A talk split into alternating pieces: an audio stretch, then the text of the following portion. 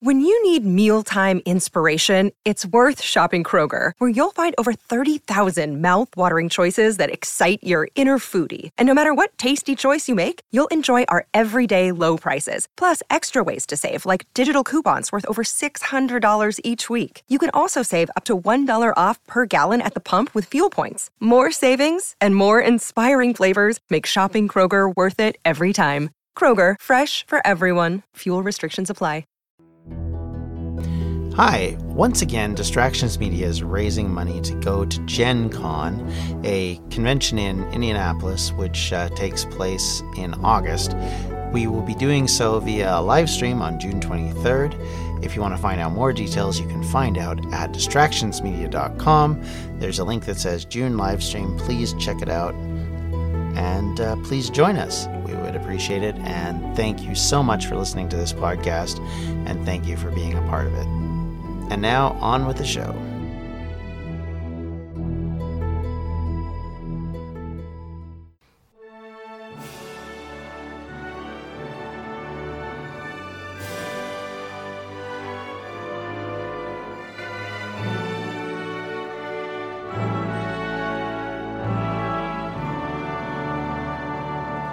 Welcome back to the Welsh History Podcast, episode 79 The Welsh Crusades. The Welsh relationship with crusading is complicated and a difficult one to discuss. Mostly because, as you can imagine, our source material is sparse, but also because the Welsh seem to have had only small interest in talking about it themselves. So, for this discussion, I have leaned heavily on Professor Kathryn Hurlock's work. I think she's done some great research in piecing together this subject. Now, of course, the Crusades are an event mired in modern politics as much as they were in the past, and our history and the history of the Middle East feature heavily in this discussion. By the same token, don't consider this podcast to be casting judgment on the Crusades or having an opinion on what the Crusades were and how effective they may have been and whether they caused damage to the Middle East. That is not the role of this podcast. And that's for historians who have a much better grasp on the history of it than I do. But what we're talking simply about here is the perspective of the Welsh in the crusading era and as well how much their participation in the uh, Crusades were influenced by propaganda, by inspiring stories, and specifically by the history of previous Crusades and previous uh, Christian martyrs. So, for most of Christendom, the target of their ire was the arrival and success of the Muslim kingdoms, their capture of former Roman lands, some of which included the Holy Land, and that was the focus of their zeal. In the Welsh Chronicles and in other descriptions of the Welsh in that period, there was at least another seemingly equally despised target. And again, this wasn't just the Welsh, there were other kingdoms where this was the case, but the Jewish population seemed to be, in their view, equally uh, resented and disliked and considered on equal measure as evil as the Muslim population to some of them. Numbers of Jews had arrived at the invitation of William the Conqueror in 1070 to England.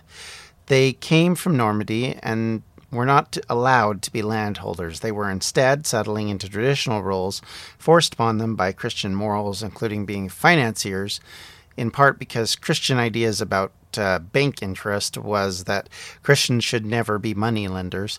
So they considered that a sin. Of course, then that means they had to borrow money.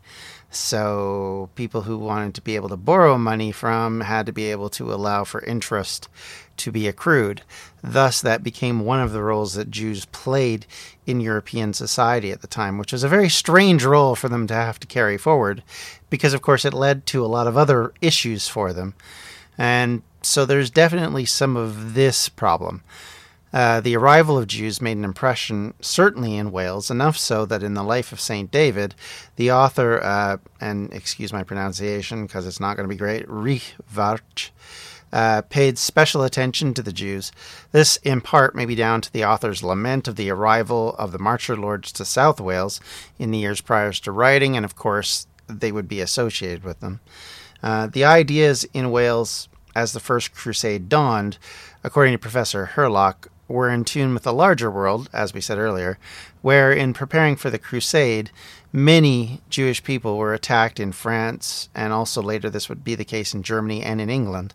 The precarious nature of Jewish tolerance in Western Europe, because they were moneylenders and bankers of the day, meant that they were easy targets when medieval kings wanted to gather their financing or they were looking for people to blame for various issues.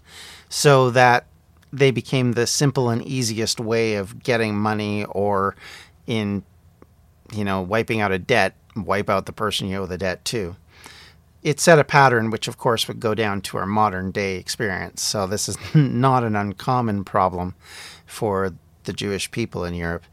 During the middle ages across europe there was a push by some people uh, authors specifically uh, to memorialize crusading. In fact the uh, Song of Roland, for example, features a knight of Charlemagne's court who would fight in Spain for the Christian ideals against the Moors.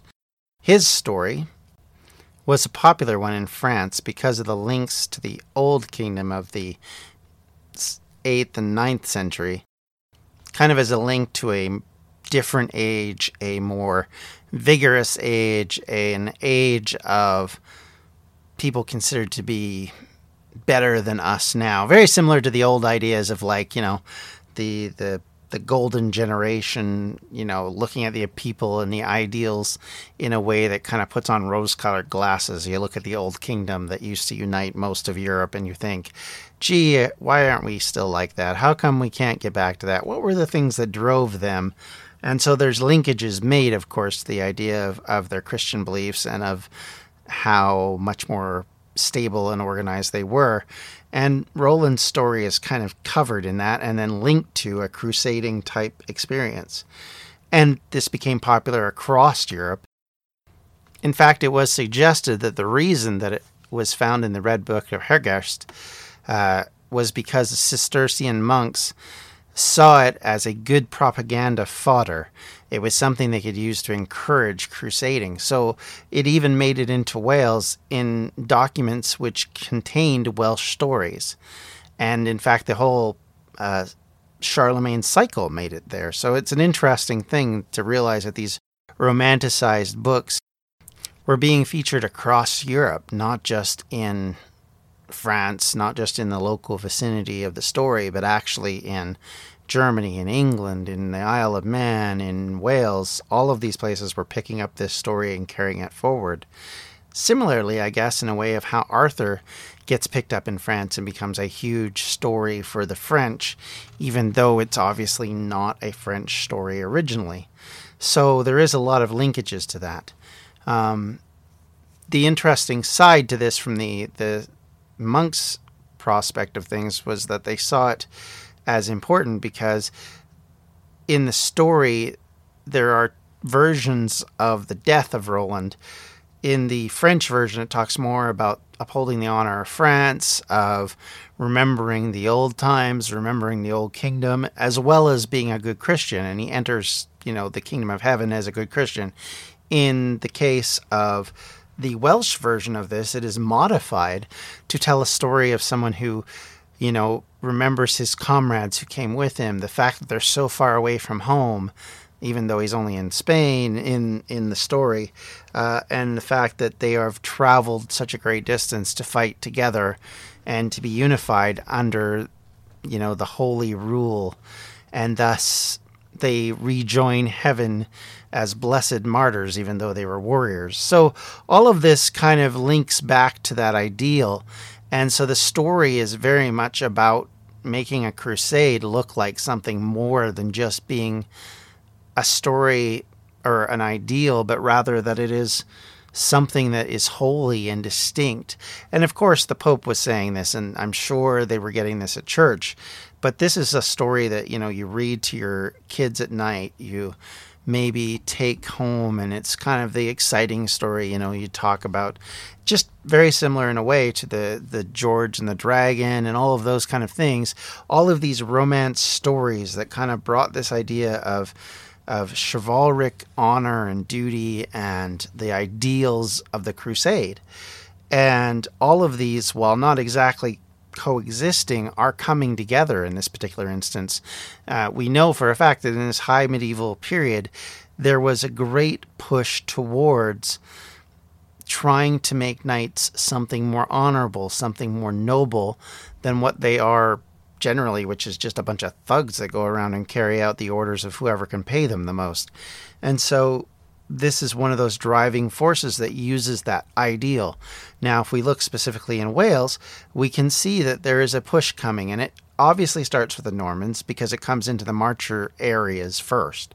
But it will spread to North Wales, and by the 13th century, it there is a drive and a push from the monks, from the religious folks, but eventually just from the general feeling and some of the poets and bards of the time also contributed to this discussion of the Crusades.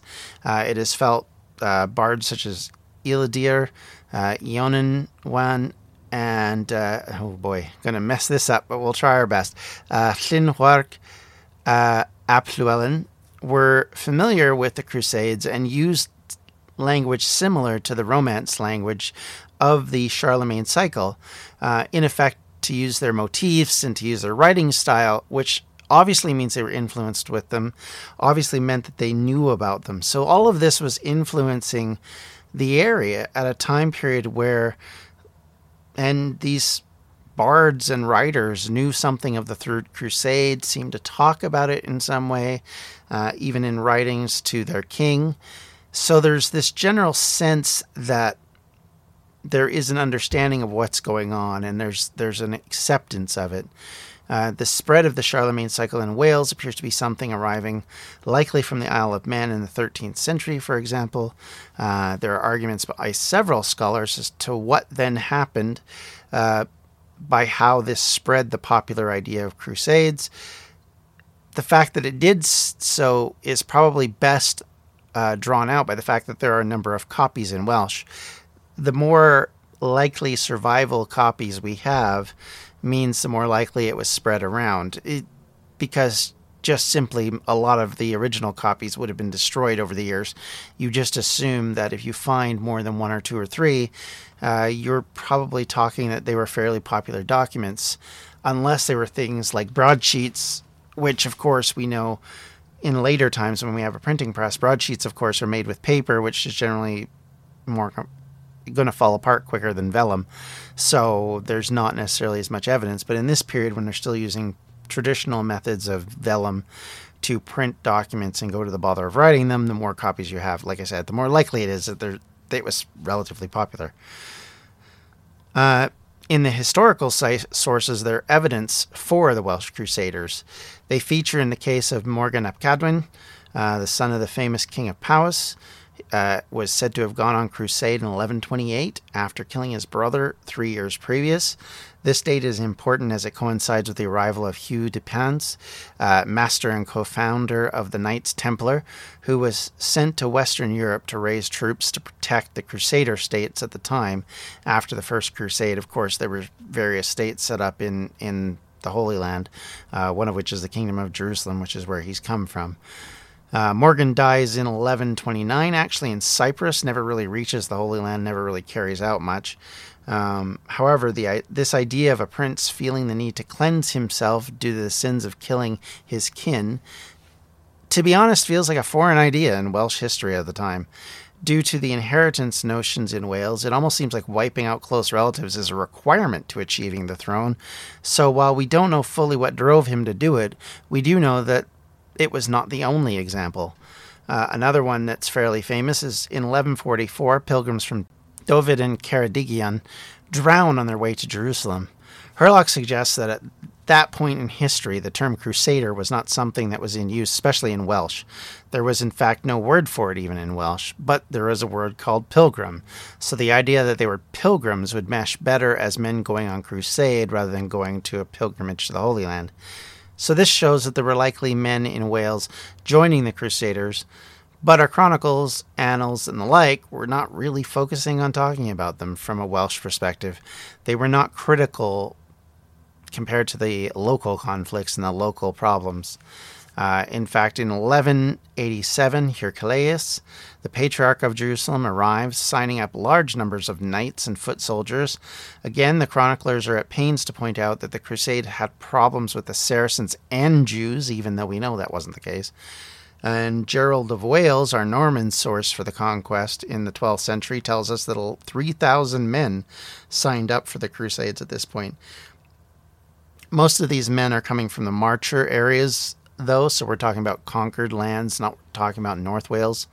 Uh, that's about to change. In 1188, the Archbishop Baldwin comes into Britain and, working with uh, Gerald of Wales, amongst others, they sought people to join the Crusades. In fact, Gerald says it this way We worked very hard to make a success of our mission. About 3,000 men were signed up with the cross, all of them highly skilled in the use of spear and the arrow, most experienced in military affairs, and only too keen to attack enemies of our faith at the first opportunity. They were all sincerely and warmly committed to Christ's service. So, in other words, they were signed up to be crusaders.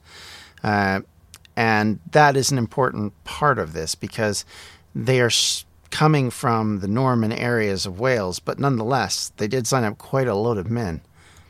Now, we can't know, of course, whether 3,000 men is legitimately what they got, but because, of course, writers have tendencies to drive numbers up, even up to this day when we talk about things like attendance figures, you know, they, they love to go with the biggest number, so it's not surprising that this number might be called into question.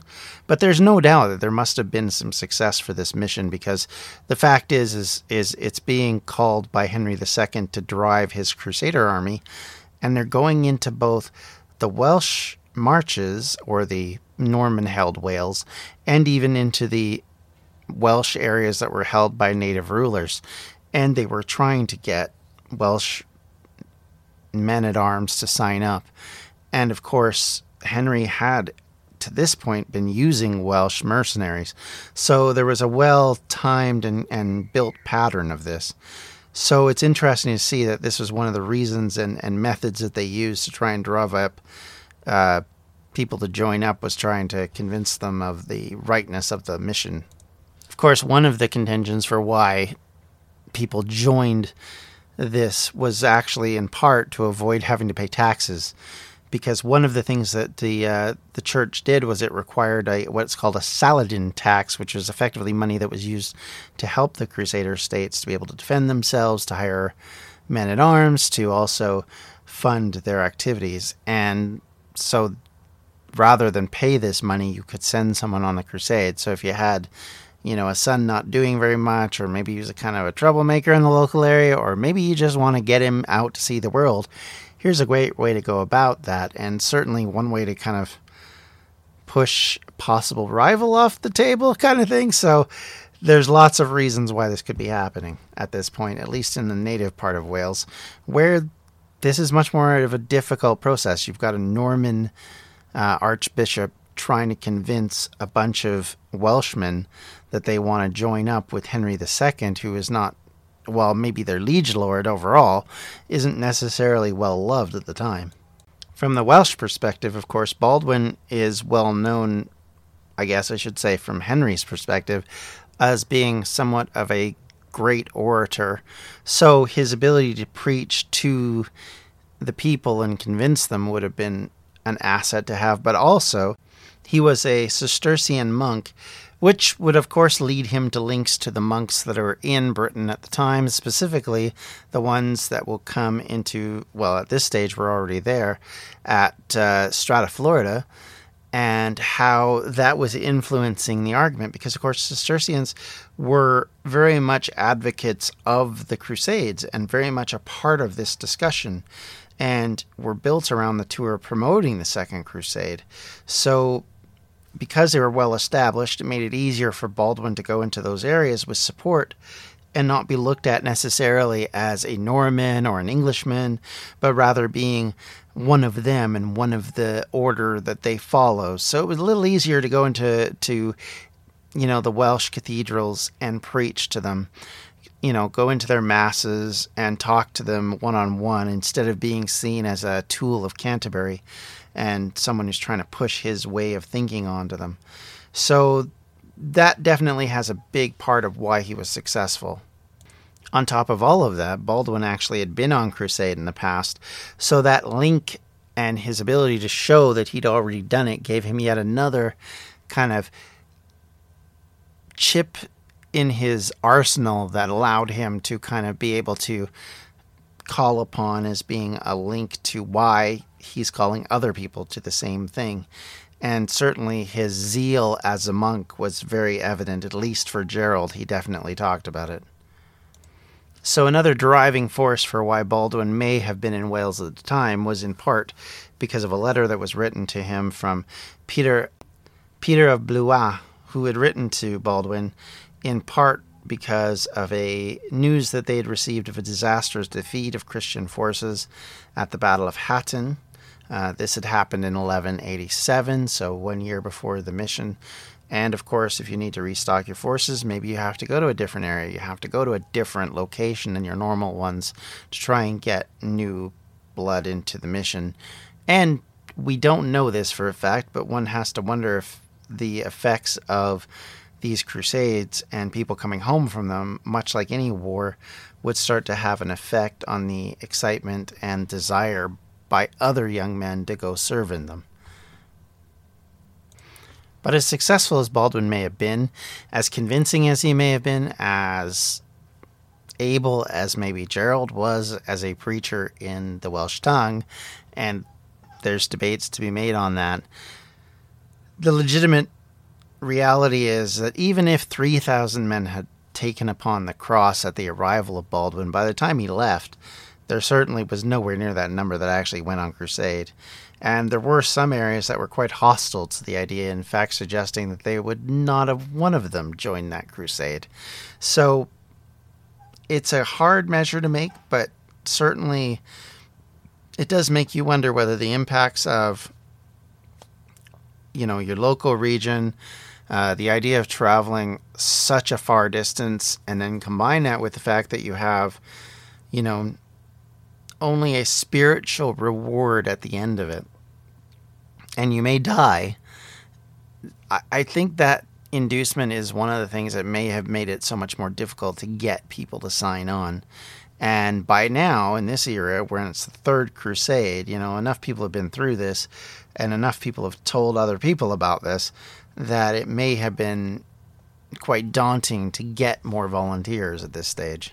Another side problem here, which isn't really brought up, but is certainly something that we can see, is financing a crusade trip wasn't cheap, wasn't free, and that also might inhibit the ability, especially in Wales where there isn't uh, particularly in the native lands, currency that's native to Wales. Currency at this stage is probably being imported from other lands rather than being natively minted, and this doesn't change for most of independence. And so there isn't a great financial amount, and Wales typically in this era is fairly poor. And so the difficulties of convincing the nobility to leave their homes to sacrifice you know, their treasure to try and carry out something for spiritual reasons must have also have been difficult and must have been another hindrance to them. So overall, the idea of Welsh Crusaders, while there may have been more than what we know, we do know there were some. We know they had some semblance of responsibility and a desire to carry the cross. They definitely paid for it in some respects through tithes and offerings, but we don't really think there was large portions of men pretty much through the 11th and 12th 13th centuries who joined this movement en masse or became greatly involved and it would suggest that likely there was a much narrower scope to the crusading movement in Wales. It exists, but because it never becomes massive, you don't really have loads and loads of people. You can back up and say, yeah, definitely there was a lot of them that came.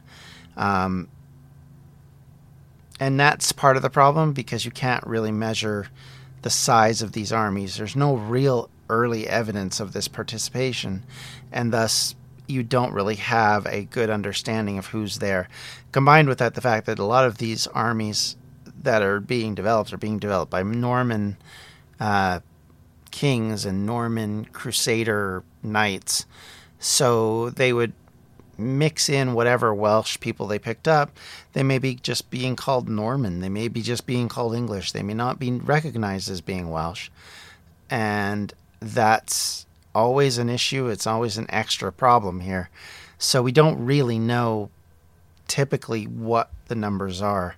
We just have kind of an, an understanding that there are some that certainly there must have been more than just a few because if we get the instance of the prince morgan for example he didn't go alone he obviously must have went with a troop of some sort the 44 who drowned may have been including you know, outside of that 44, there may have been many others who went. And we know from Baldwin's campaign that there were attempts to try and draw up more volunteers. It's just a reality that they didn't get loads. And because they didn't get loads, there's a suspicion that there's various reasons for that. We've discussed a few of them here. And certainly there's much more detail and way more things that we could talk about with this. But from the standpoint of this podcast, we have to look at the facts that these these examples tell us that the Welsh Crusaders just aren't significant enough amounts to show up in the historical record in numbers. They're not significant numbers enough that we can point to them and say, yes, they achieved this, they fought in this battle, they did this thing. We just don't have any idea beyond a nebulous one that there was definitely something going on. And outside of Baldwin's campaign, we don't have a much larger campaign to point to. But we do know it happened. We do know it's significant. I think it's a good story to talk about because uh, this effort to get crusading knights out of Wales shows, or at least troops, that there was an attempt to motivate the Welsh to participate. There were Welsh people that did participate. There were definitely soldiers that were sent to the Holy Land from Wales, but under probably likely under Norman command and probably lost in that grouping. And so we may never really know what those numbers were in any great detail. But nonetheless, I think it's an interesting point in history. I think it's it's significant to talk about because, like I said, while it doesn't feature strongly in the records that we have, it you know it's it's a massive thing that's going on on an international scale that obviously would affect Wales just as it affected every other European nation that believed in Christianity at this point in time.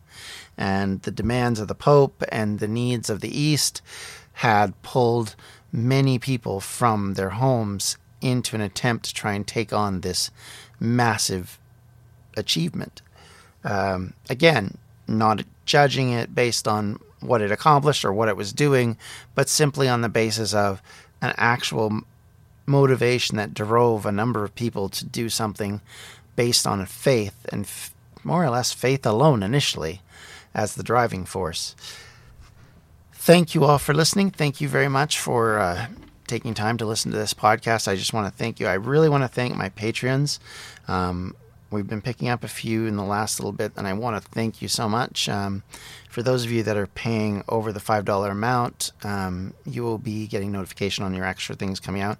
Uh, one of the things that I do want to do for the well for our patrons, our supporters, uh, is to offer them uh, a family history uh, talk in part because I've done my own family history research. There are some things I've learned about and some some tactics to use which might be of use to you, uh, and certainly would love to share others if they have experiences that they they would like to talk about. That will be coming up on the uh, Patreon probably next month, and uh, for sure, please check out some of our other things that we do at distractionsmedia.com. Thank you all for listening. Thank you for being tolerant of my pronunciations. And uh, we'll see you all next time. And uh, thanks a lot. Take care. Bye. This has been a Distractions Media production. And for everything we do, check out distractionsmedia.com. Hello, my name is Peter Zablocki, and I'm a historian, author, and college professor. I'm thrilled to invite you to check out Evergreen Network's History Shorts podcast. Every Tuesday and Thursday, join me on a journey through time, exploring the little known and hidden gems of history. In each bite sized episode, I'll dive into my original research to bring you intriguing historical curiosities you've probably never heard of, uncovering the fascinating stories that have shaped our world, from forgotten figures to overlooked events. And the best part?